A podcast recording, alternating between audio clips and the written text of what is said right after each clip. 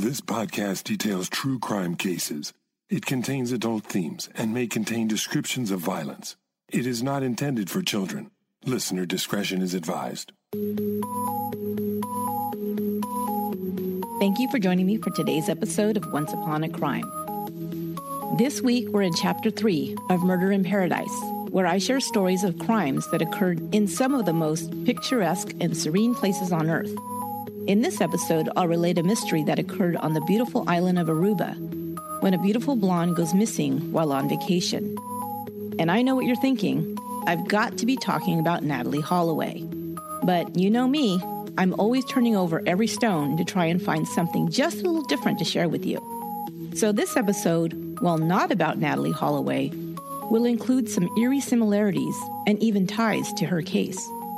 If you don't know about this case, Natalee Holloway was an 18 year old high school student who went missing while on a graduation trip to Aruba in 2005. If you want to hear the whole story that I won't share here, I recommend listening to episode number 128 of the Generation Why podcast or episode number 4 of True Crime All the Time Unsolved for all the details. This story begins six years after Natalee Holloway went missing when another petite blonde woman went missing in Aruba secrets would come to the surface after her disappearance, and all was not as it seemed, even to those closest to her her family, friends, and even her longtime boyfriend. This is Chapter 3 Missing in Aruba The Disappearance of Robin Colson Gardner. On Thursday, August 5th, 2011, 40 year old Richard Forrester was desperate to reach his girlfriend, 35 year old Robin Gardner. Robin had left the previous week, telling her boyfriend that she would be visiting her parents in Orlando, Florida. Richard and Robin had been dating for over two and a half years at that time. They had even discussed getting married, and Robin stayed with Richard at his apartment several nights per week. She had recently lost her job as a dental assistant in Gaithersburg, Maryland, and Richard thought some time away to visit her family and enjoy the summer weather in Florida might cheer her up. But he'd become puzzled when Robin called him earlier that week. He could hear odd clicking and buzzing noises over the phone as they spoke, as if the call was coming from outside of the United States. She got off the phone quickly, saying she couldn't talk. The next morning, Monday, August 1st, he received an email from her. She told him her parents had surprised her with a family trip to Aruba. The following day, Richard saw a post from Robin on his Facebook wall. This sucks, she wrote. It was time stamped at 2 a.m. on Tuesday. He sent her a message asking her to call or message him. Richard wanted to find out privately what was going on. She didn't respond. Ten hours later, still not having heard from her, he posted, Where are you, baby? About three hours later, she finally sent him a message. I love you, she wrote. I care about you, and we'll talk about this and sort it out when we get back. It was the last time he heard from her. Robin was scheduled to return on Thursday the 4th. Richard continued to message her, but got no response. Finally, on Friday the 5th, Richard heard from Robin's brother. He broke the news that they had received a call the day before from Aruban authorities. Robin was presumed missing at sea. They said that she had been swept out to sea as a result of a strong current while she was swimming in the ocean. Richard, stunned by the terrible news, would be even more shocked to find out that Robin had not gone to Aruba with her parents. They had not seen her at all that week, and didn't even know that she was traveling at the time. Robin had traveled to Aruba with Gary Giordano, a 50 year old IT company CEO. Giordano's name was familiar to Richard.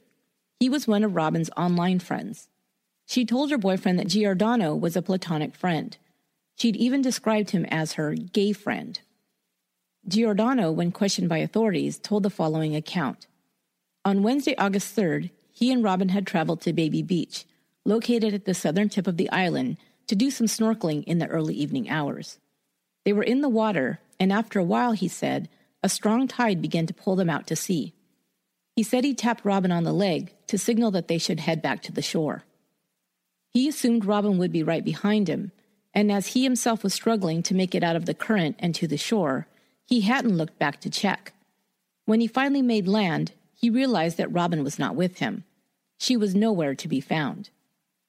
Giordano said he immediately called the police, fearing she'd been swept out to sea. Authorities began searching the immediate area around the shore where she'd last been spotted.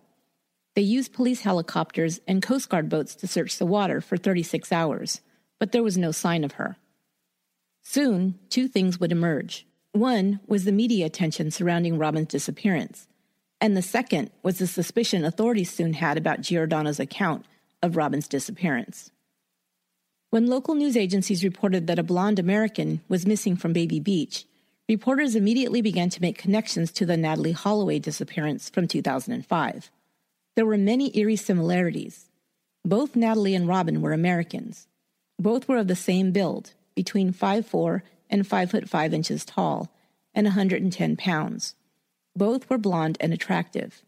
And both were staying in the same town in Aruba, Oranjestad, when they went missing.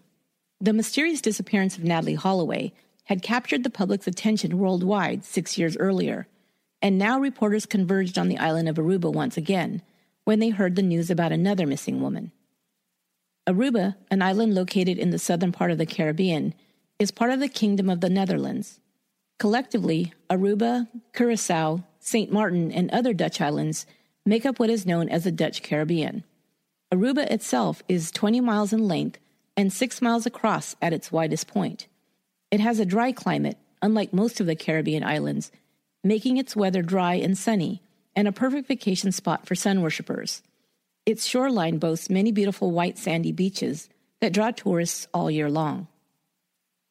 Robin's family was frantic to find her, and Robin's mother flew to Aruba on Friday to help in the search efforts. She also met with Giordano, who was a stranger to her. She was anxious to talk to him since he was the last person to see her daughter. She would later say that Giordano was unnaturally calm and didn't seem very upset about her disappearance. What Giordano did next would cause authorities to take a closer look at Robin Gardner's traveling companion. A search had been underway for Robin Gardner for 36 hours after Gary Giordano reported her missing. Robin's mother met with authorities in Giordano that Friday. Only a few hours later, Giordano left for Aruba's airport. There, he passed through security and U.S. Customs. He had changed his flight, he told agents, because of weather. Asked about his traveling partner, Robin Gardner, he explained that she was, quote, taking another flight. The agents reported their suspicions, and authorities soon arrived and took Giordano into custody. They had noticed one thing about Gary Giordano while he was attempting to leave the island. He was drenched in sweat. The law in Aruba allows for a suspect to be detained while the investigation is ongoing for a period of time, even if they have not yet been charged with a crime. Investigators now use this to hold Giordano as they checked out his story. And there were more than a few details of his story that didn't add up for them. He said he'd struggled to swim to shore, but also admitted that he'd never looked behind him to see if Robin was in trouble. I was only busy saving my life, he explained. He claimed that the current was strong enough to begin pulling them out to sea, but when authorities checked on the conditions that day, reports show that the weather was mild and the sea calm. They noticed cuts and scrapes on his legs and asked how he'd gotten them. He didn't have an answer. He also had a large scratch on his neck. Investigators had searched the public beach directly behind the Rum Reef Bar and Grill, the establishment Robin and Giordano had visited right before their beach trip, and found a bloody palm print.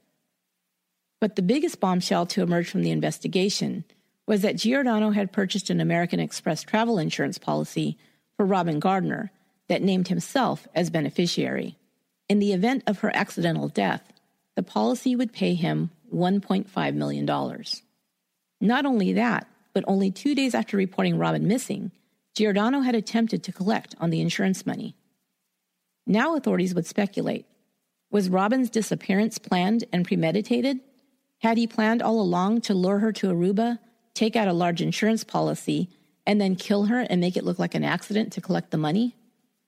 Richard Forrester was questioned about his girlfriend. While newspapers and tabloids were most interested in finding out how he felt about Robin taking a secret trip with Giordano, Richard declined to answer, saying the only thing he was concerned about at the moment was finding her alive. We can sort everything else out after she comes home, he said. What he did tell investigators, however, was that he found some assertions made by Giordano unlikely. First of all, he said, it was very unlikely that Robin would go into the ocean to snorkel. Robin's good friend and roommate, Christina Jones, who was also her hairdresser, agreed. Robin, she explained, spent thousands of dollars on hair extensions that she had touched up every two weeks. There was no way that she would take a chance on ruining them in seawater, she insisted. Richard also said he found it hard to believe that Robin would ever sign a large insurance policy naming Giordano as beneficiary voluntarily. Maybe if she was forced to, he said, or was misinformed as to what it was. Others, however, would point out that perhaps her boyfriend didn't know her as well as he thought he did. For example, they pointed out, he didn't know that she'd traveled to Aruba with another man. After an extensive search, authorities now believe they were looking for a body. The island wide search for Robin was halted. They decided to retrace her steps up until her disappearance to try and check out Giordano's claims about what happened that day. Robin and Giordano had been staying at the Renaissance Aruba Resort and Casino in Oranjestad. On Wednesday, August 3rd, they had driven 40 minutes to the south to the Rum Reef Bar and Grill at Baby Beach. They arrived just after 3 p.m. Giordano said they'd been drinking vodka at the hotel. He also said that Robin had been taking sleeping pills earlier that day. Richard would say that he never knew Robin to take sleeping pills during the day. During the search of the hotel room, investigators would find the sleep medication Ambien. Restaurant employees would say that Robin seemed to be woozy, but they couldn't say if she seemed drunk. Neither she nor Giordano had ordered drinks during their late lunch. Robin's family would say that it was, at the very least, extremely irresponsible for Giordano to take Robin snorkeling in the ocean after consuming alcohol and sleeping pills, according to him. It showed a lack of caring, or worse, if it was deliberate. The restaurant's video surveillance would confirm that the couple had been at the Rum Reef that day. The rental car was seen being parked behind the bar. Later, Giordano would be seen returning to the car. He would tell authorities he was moving it to park it in the shade, but the video would show him returning from the car with a blue plastic cup in his hand. Asked about this later by Dateline's Josh Mankiewicz, he would say it was juice. Why, he would be asked, would you bring a cup of juice into a fully stocked bar? He didn't have a good answer. Some would speculate that he brought something to drug Robin with while at the bar. The couple was seen leaving the bar at 4:12 p.m. Robin was wearing a striped ankle-length dress and high-wedged heels. Her hair and makeup were done, and some would say this was an argument against her preparing to go snorkeling. Giordano was wearing a black t-shirt, khaki shorts, and tennis shoes. Giordano said that they then went on their planned excursion to snorkel on Baby Beach. He said Robin cut her foot on a rock on the way to the water and was bleeding before she went in. Again, some doubted that if she was hurt and bleeding, that she would have gone into the water. They would speculate that Giordano told the story in case blood was later found on the beach. Giordano went into the water wearing swim trunks and his white tennis shoes. The records for the dive club located on the beach were checked, but no snorkeling equipment had been rented by the couple. He would later claim to already have snorkeling equipment that he'd brought with him. It's unclear whether this was determined by authorities or not. In Giordano's account, it seems Robin simply walked into the water with her street clothes on. Again, I couldn't find reports that detailed what she was wearing or if they recovered the dress she'd been seen wearing a short time earlier. Giordano was still wearing his tennis shoes and would later say that they filled up with water, making it harder to swim to shore. Robin, he said, was barefoot. Later, witnesses would say that Giordano's shoes were wet, but his clothes were dry. Giordano said that when he could not find Robin, he ran frantically for help. The surveillance video at the Rum Reef bar shows him tapping on the now closed shutters of the restaurant at 6:02 p.m. He is walking, not running, from window to window, tapping once or twice, not calling out or waiting for someone to respond to his knock before walking to the next window. His movements looked less than frantic, almost calm. It was a full 20 minutes later when Giordano arrived at the back kitchen of the restaurant and asked one of the employees to call the police. Less than 30 minutes after the police arrived, he would excuse himself and return back to his hotel to nap. This suspicious behavior, coupled with the life insurance policy, would prompt the judge to rule that Giordano could be held for further interrogation. Now the world wanted to know who was Gary Giordano and why had Robin traveled with him to Aruba?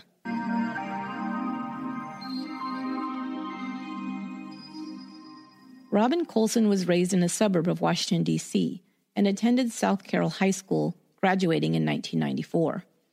She'd married Kenneth Gardner in 1998, a president of a large construction company. Robin and Kenneth had divorced in 2009.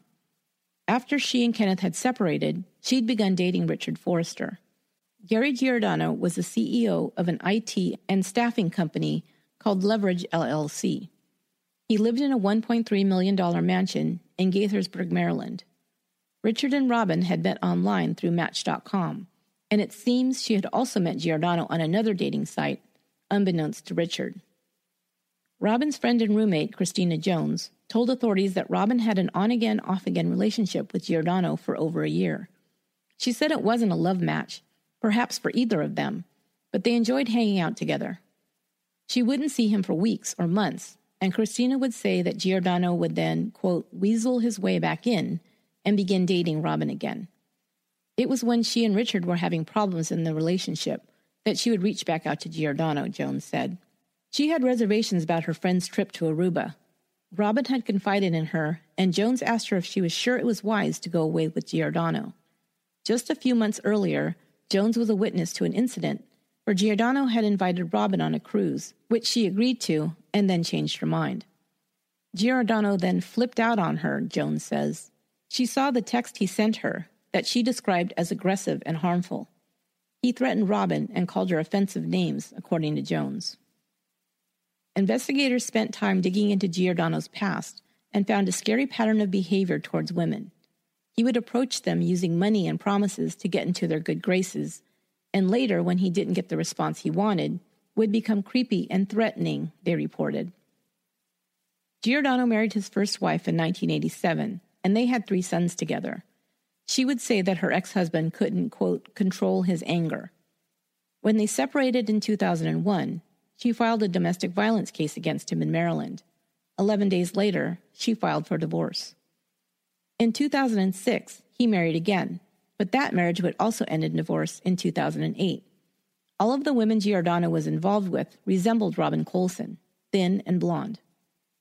After his second divorce, he began dating a neighbor, Jeanette Farago. He came across as a smooth guy and successful businessman, at first, she says. He then became obsessive and began stalking her. He would spy on her and then send her text messages to show her that he was watching her, telling her what she was wearing, where she went, who she was with, etc. She said he'd presented her with tickets for a two week cruise. When she declined to go, he became angry. In the most chilling incident, he hid in the woods behind her house, wearing a deer mask. He then appeared in her window, illuminating the mask with a small light. He was really creepy and scary, she reported. In 2009, he met another woman online. She was later shocked to discover he had secretly videotaped them having sex and then posted images of her on the web. When she confronted him, he printed up several of the photos and stuffed them into her neighbors' mailboxes. She filed abuse charges against him in 2010, where she reported he'd once told her the world would be a better place without her and that, quote, he could help. She was able to get a restraining order, but the district attorney's office never filed criminal charges against him, as she decided not to pursue the case. In the days after Robin's disappearance, Giordano had several conversations with American Express about the accidental death policy he'd taken out on Robin.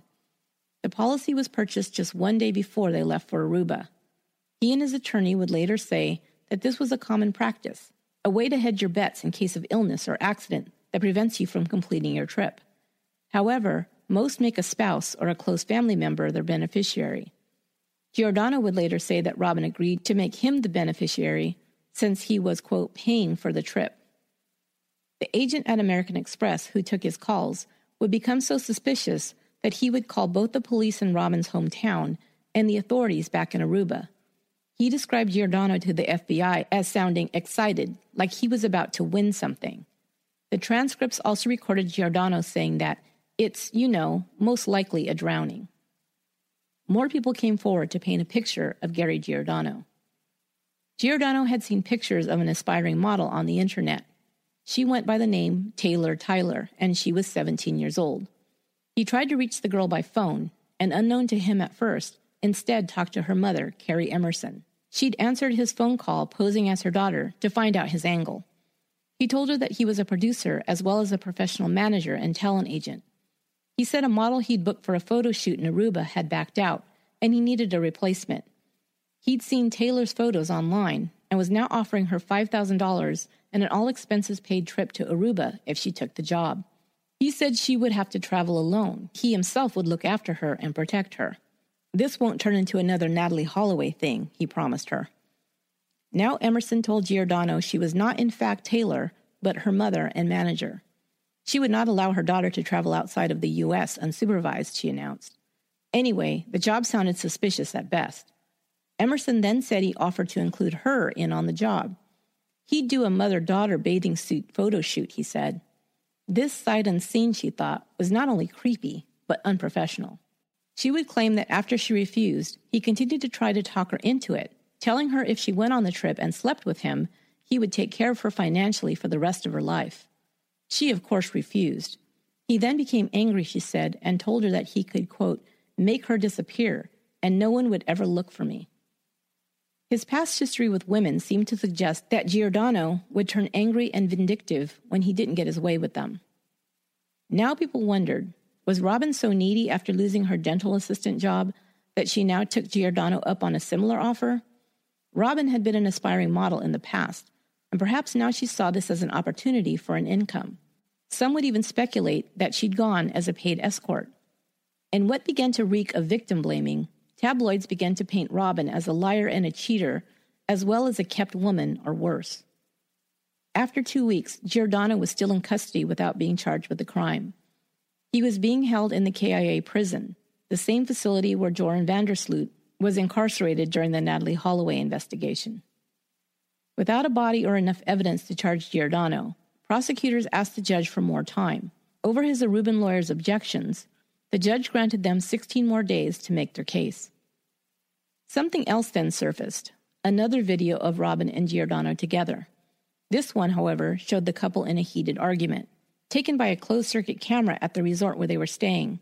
The video was dated from the same day Robin vanished. Reported secondhand by a source close to the investigation, the video allegedly shows Robin waving her arms and shouting at Giordano. He is seen grabbing her arms and jerking her back and forth, while shouting back at her. He then grabs her neck with one hand and pushes her back into the elevator with the other. There is no audio on the recording, but a lip reading analysis was later done that reported Robin saying, I'm out of here. I'm leaving. I'm not spending another minute with you. Giordano is then said to respond, Get back here, I'll kill you. Authorities never confirmed this finding. Also, on the video taken a few hours later at the Rum Reef, the pair seemed to be calm and amicable in each other's presence. However, this was enough for the court to keep Giordano in custody. On August 31st, the magistrate ruled that Giordano would stay in jail for another 60 days while the investigation continued. In another bizarre coincidence, the following day, on September 1st, 2011, Joran van der Sloot, the prime suspect in the disappearance of Natalee Holloway, would be charged with the murder of a woman in Peru. The investigators had theories, Giordano had lured Robin to Aruba where he killed her for the 1.5 million in insurance money, or that he'd grown enraged when he found out she was messaging her boyfriend and snapped and killed her. But they didn't have any solid evidence or a body. They are becoming desperate and put out a plea to the public for any information. Giordano now decided he needed help if he was ever to be released from his sweltering Aruban jail cell. On September 14th, Jose Baez was hired and flew to Aruba to begin representing him. Baez was most famous for defending Casey Anthony, the accused child killer, and getting her acquitted. On September 20th, the police began retracing Robin Gardner's last known steps on the island of Aruba. Using two police officers to betray Robin and Giordano, they spent two and a half hours following the timeline Giordano had outlined. They decided his story did not ring true. One thing that was particularly troubling was that he told police he dashed from the beach to the bar, desperately searching for help. The surveillance video, as I've already described, proved otherwise. One other portion of the reenactment stands out to me. On the Dateline television program, private investigators were hired to retrace the couple's steps. One question they had for Giordano was why did he decide to go snorkeling all the way at the opposite end of the island from their hotel? To get there, they would have passed dozens of beaches. The drive from their hotel to Baby Beach was at least 40 minutes away. If they were only going to be on the island for three or four days, why waste all that time driving to a faraway location instead of taking advantage of any number of closer snorkeling spots? His only answer was that someone had mentioned it as a good spot for snorkeling, so they decided to visit it. The beach itself is beautiful and sandy, but the spot Giordano says they went into the water is more secluded and very rocky, somewhat forbidding. He had no answer on the Dateline interview as to why he picked this particular spot to go into the water. He said it was not secluded, and there was no particular reason that location was chosen. Two months after Robin disappeared, no body and no remains had yet been found. Several weeks earlier, the Aruban authorities decided that they were investigating a murder, not just a missing person. But cadaver dogs from the Netherlands were not brought into the investigation until almost eight weeks after she went missing. Many felt it was too little too late. They were unable to turn up anything after an extensive search. On October 28th, another hearing was held. Prosecutors requested more time while Giordano's attorney fought for his release. The court decided that one more extension would be allowed for 30 more days, but it would be the final one. It is believed that the reason the prosecutors were given so much time, without any concrete evidence of guilt, was that the shadow of the unsolved Natalee Holloway disappearance loomed large. Aruban authorities didn't want to take even more flack from another unsolved case. But time had run out. On November 25th, the judge ordered Giordano released from prison. The prosecutor then filed an appeal to be heard the following Monday. On that day, his last ditch appeal to keep Giordano on the island was denied. He was released and freed to leave the country after 116 days in jail. He quickly made a beeline back to the States. The Aruban authorities were convinced of his guilt. His statements to police from the beginning were lies, they said. His descriptions of the events of that day didn't match reality. If Robin had drowned, as had others on local beaches over the years, a body would have been found. People didn't just drown off the shore and then disappear, they said. Two days after returning to the U.S., Giordano did an interview with Dateline in which he denied any involvement in Robin's disappearance and tried to clear his name. He told the same story to Josh Mankiewicz as he had several times before. He and Robin had gone snorkeling, the current became rough, he struggled to get to the shore, and then found Robin was missing. Asked about the video where he seems calm, knocking on the restaurant shutters immediately afterwards, he says he wasn't calm, but was exhausted, scared, and shocked. To my ears, he seems to falter in his speech and stutter when asked for the specifics of the time when Robin went missing. He also recites events in a matter of fact way, devoid of emotion. For the first time on television, here's Gary Giordano's account of his last moments with Robin Gardner. We drifted out, and then I noticed that the, we were getting in deeper water. So I reached out to grab her leg, pulled her leg to signal going in. And as I turned, my shoes had become extremely heavy because we were being pushed out by the wind and some current. And now I was struggling. So that's the last time I saw her. That's the last image I, ha- I, I have of her. You at one point told police that the water was rough. It was, and I told them that at a certain point I was struggling to get back. So you can determine what rough is. You know, there wasn't a tidal wave coming at me, but I was struggling at one point, realized this is, this is, uh, there's a problem here. In fact, he doesn't show any emotion until he talks about his fear for himself, believing that he would never be released from prison. It is only then that he breaks down. As you pointed out, I would not have been arrested and detained for you know four months in a prison with murderers if in fact I didn't have that insurance. So to me, it, it was it, it, it stole four months out of my life. Do you ever think you were getting out of there? No. No. I, when we went to, when they asked for the another extension for this month, I had already um, convinced myself that they were going to charge me and they were going to have to um, make amends for the Holloway case. And they were going to do it on me. And help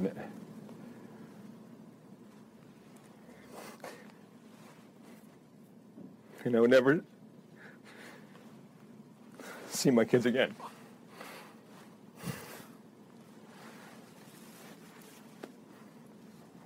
And when she told me that there was no reason to detain me, I fell apart. Giordano would later come up with an alternate theory of what happened to Robin Gardner. Aruba has two main sources of income, and it's not from tourism, he told Good Morning America. It's cocaine and human trafficking. Aruba is located just 18 miles off the coast of Venezuela. There have been reports of drug and sex trafficking there. The Aruban Coast Guard has discovered small boats that were found to be carrying young women who were victims of the illegal sex trade off the waters of the coast. Now, was Giordano saying that perhaps she didn't drown, but somehow disappeared within a few moments and within his eyesight to be scooped up by the sex slave trade? No trace of Robyn Colson Gardner has yet been found.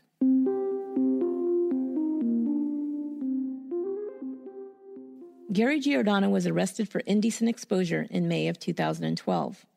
He was found in the back of a car having sex with a 45 year old woman in a parking garage. In that same year, he tried to sue American Express for $3.5 million. They had refused to pay out the policy on Robyn Gardner, stating that he had lied on the forms identifying Robyn as his partner when they weren't married or otherwise related, weren't business partners, and didn't own any property together. They were in a relationship that was described by American Express as casual and non exclusive.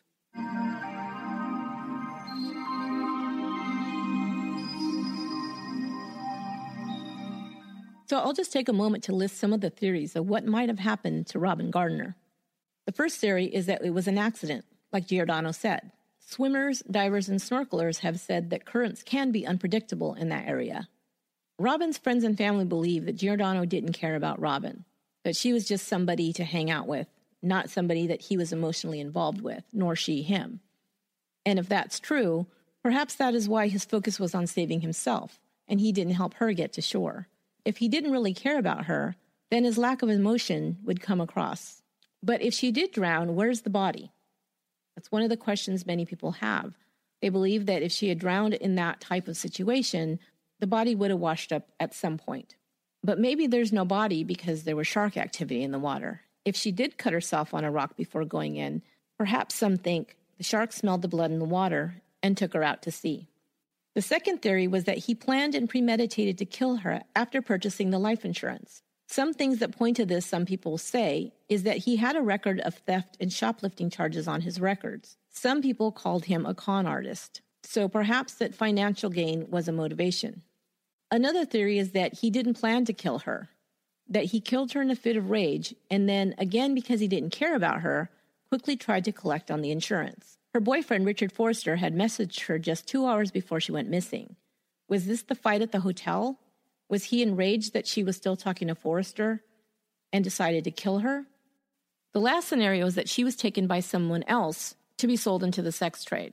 At first, I thought this would be the least likely scenario. How is she going to drown and then be sold into the sex trade? But if you think it through a little bit, you can come with an alternate theory.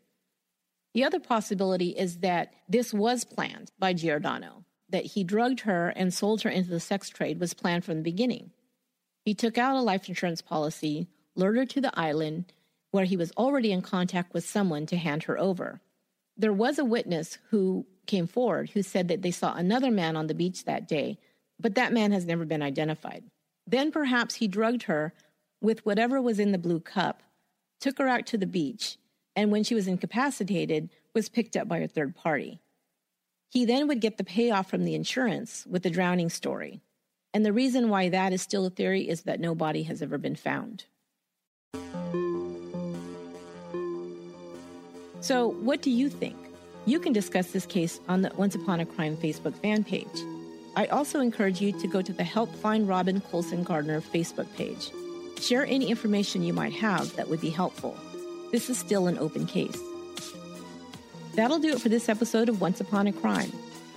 Once Upon a Crime is written, produced, and edited by me, Esther Ludlow.